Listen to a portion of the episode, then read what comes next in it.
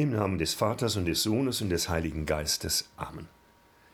Liebe Gemeinde, ich begrüße Sie herzlich zu unserem Podcast am ersten Advent. Beginnen wir mit einem Gebet. Gott, alles steht in deiner Macht. Du schenkst das Wollen und das Vollbringen. Hilf uns, dass wir auf dem Weg der Gerechtigkeit Christus entgegengehen und uns durch Taten der Liebe auf seine Ankunft vorbereiten. Darum bitten wir durch Christus, unseren Herrn. Amen. Hören wir eine Lesung aus dem ersten Brief des Apostels Paulus an die Christen in Korinth.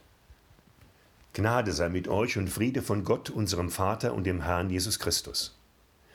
Ich danke Gott jederzeit euretwegen für die Gnade Gottes, die euch in Christus Jesus geschenkt wurde, dass ihr an allem reich geworden seid in ihm, an aller Rede und aller Erkenntnis denn das Zeugnis über Christus wurde bei euch gefestigt, so dass euch keine Gnadengabe fehlt, während ihr auf die Offenbarung Jesu Christi, unseres Herrn, wartet.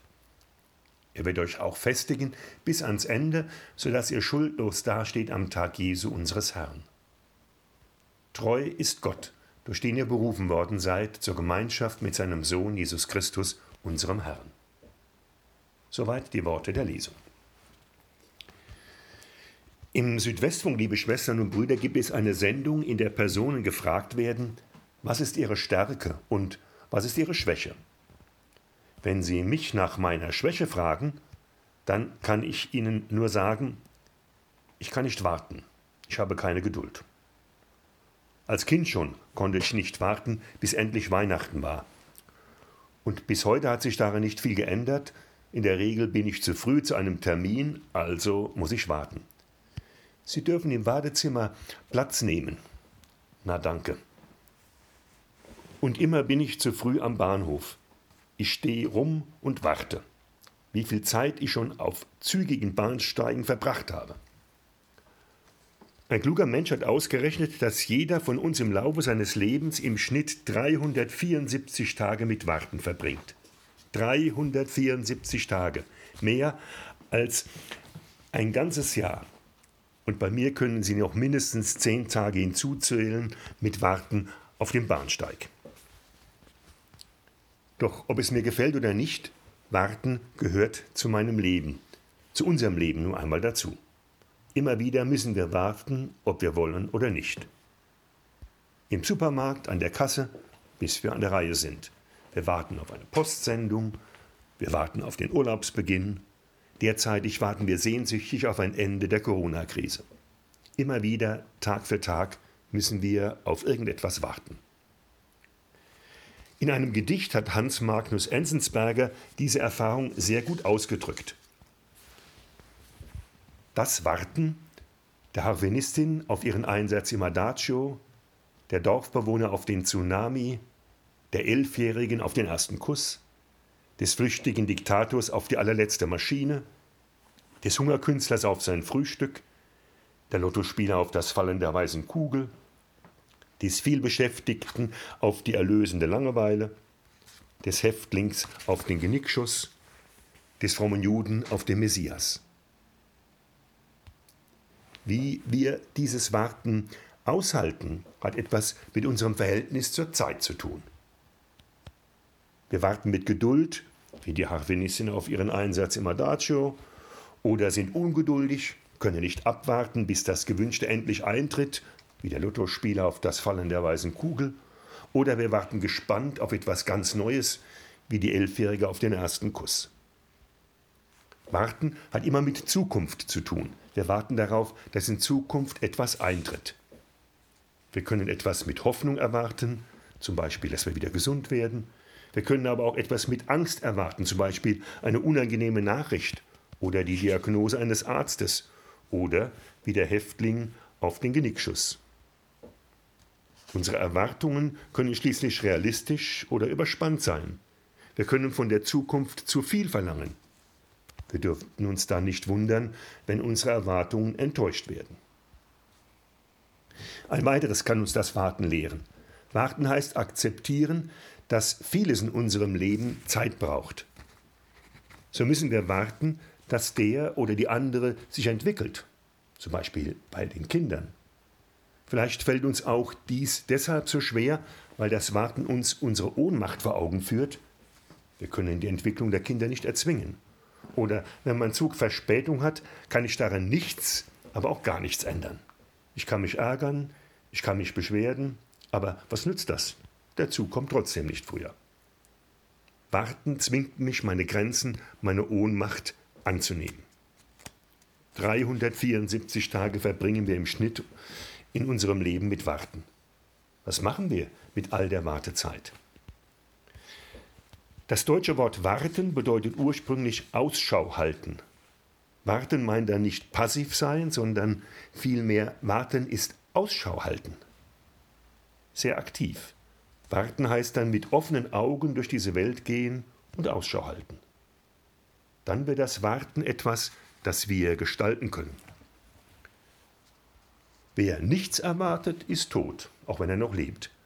Wer von seinem Partner oder seiner Frau nichts mehr erwartet, dessen Beziehung ist tot. Wer nichts mehr von Gott erwartet, dessen Glaube ist ausgetrocknet. Warten ist Ausschau halten. Die Bibel sieht dies ganz genauso. Im Psalm 130 heißt es, meine Seele wartet auf den Herrn, Mehr als die Wächter auf dem Morgen, mehr als die Wächter auf dem Morgen, soll Israel Ausschau halten nach dem Herrn. Ausschau halten nach Gott. Dazu lädt uns besonders der Advent ein. An die Ankunft Gottes warten bedeutet mit offenen Augen durch diese Welt gehen und Ausschau halten nach Spuren Gottes. Wir haben immer zwei Möglichkeiten, mit dem Warten umzugehen. Wir können unruhig werden, uns ärgern, fluchen, die Zeit totschlagen. Wir können aber auch die Zeit des Wartens nutzen, sich sagen, ich habe jetzt Zeit. Im Supermarkt, an der Kasse könnte ich die Zeit in der Warteschlange ja auch als geschenkte Zeit verstehen, um sie zu nutzen, um Ausschau zu halten. Nach den Menschen, die mit mir in der Schlange stehen, oder Ausschau, was es noch alles in meiner näheren Umgebung zu sehen gibt oder diese geraubte oder geschenkte Zeit dazu nutzen, über irgendetwas nachzudenken. Heute ist der dritte Advent, wo wir auf die Ankunft Christi an Weihnachten und in unserem eigenen Leben warten. Warten, Geduld hat sehr viel mit Glauben zu tun. Glaube, wie ihn die Bibel versteht, ist nicht etwas Festes, Statisches. Glaube meint vielmehr Beziehung zwischen uns und Gott. Und Beziehungen sind nie fest, da gilt es oft zu warten, Geduld zu haben. Israel musste 40 Jahre warten, bis es nach dem Wüstenzug endlich ins gelobte Land kam. Und auch beim Lesen der Bibel muss man warten können. Die Bibel erschließt sich meist nicht beim ersten Durchsehen, sondern immer wieder und wieder muss man darin lesen. Nach Jahren versteht man dann plötzlich einen Text. Aber es bedarf vorher eines langen Atems man braucht Geduld, muss warten können.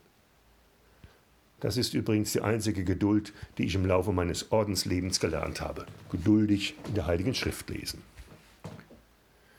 Meine Fantasie, liebe Schwestern und Brüder, ist, wenn ich einmal tot bin, komme ich oben an der Himmelstür an. Das Erste, was ich dann zu hören bekomme, ist, du kannst im Wartenzimmer schon mal Platz nehmen. Aber wie auf Erden, wenn das Warten ein Ende hat, sind wir immer auch ein ganz klein bisschen erlöst. Amen.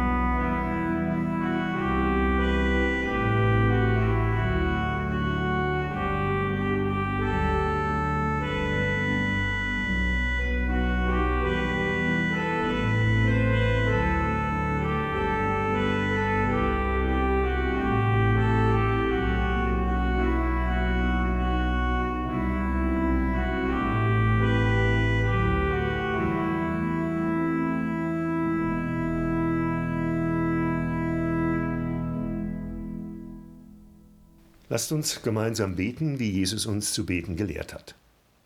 Vater unser im Himmel, geheiligt werde dein Name, dein Reich komme, dein Wille geschehe, wie im Himmel so auf Erden. Unser tägliches Brot gib uns heute und vergib uns unsere Schuld, wie auch wir vergeben unseren Schuldigern. Und führe uns nicht in Versuchung, sondern erlöse uns von dem Bösen. Denn dein ist das Reich und die Kraft und die Herrlichkeit in Ewigkeit. Amen. In allen wünsche ich noch einen schönen und gesegneten ersten Advent und bitten wir dazu Gott um seinen Segen. Es segne und behüte euch der eine Gott, der Vater, Sohn und Heilige Geist. Amen.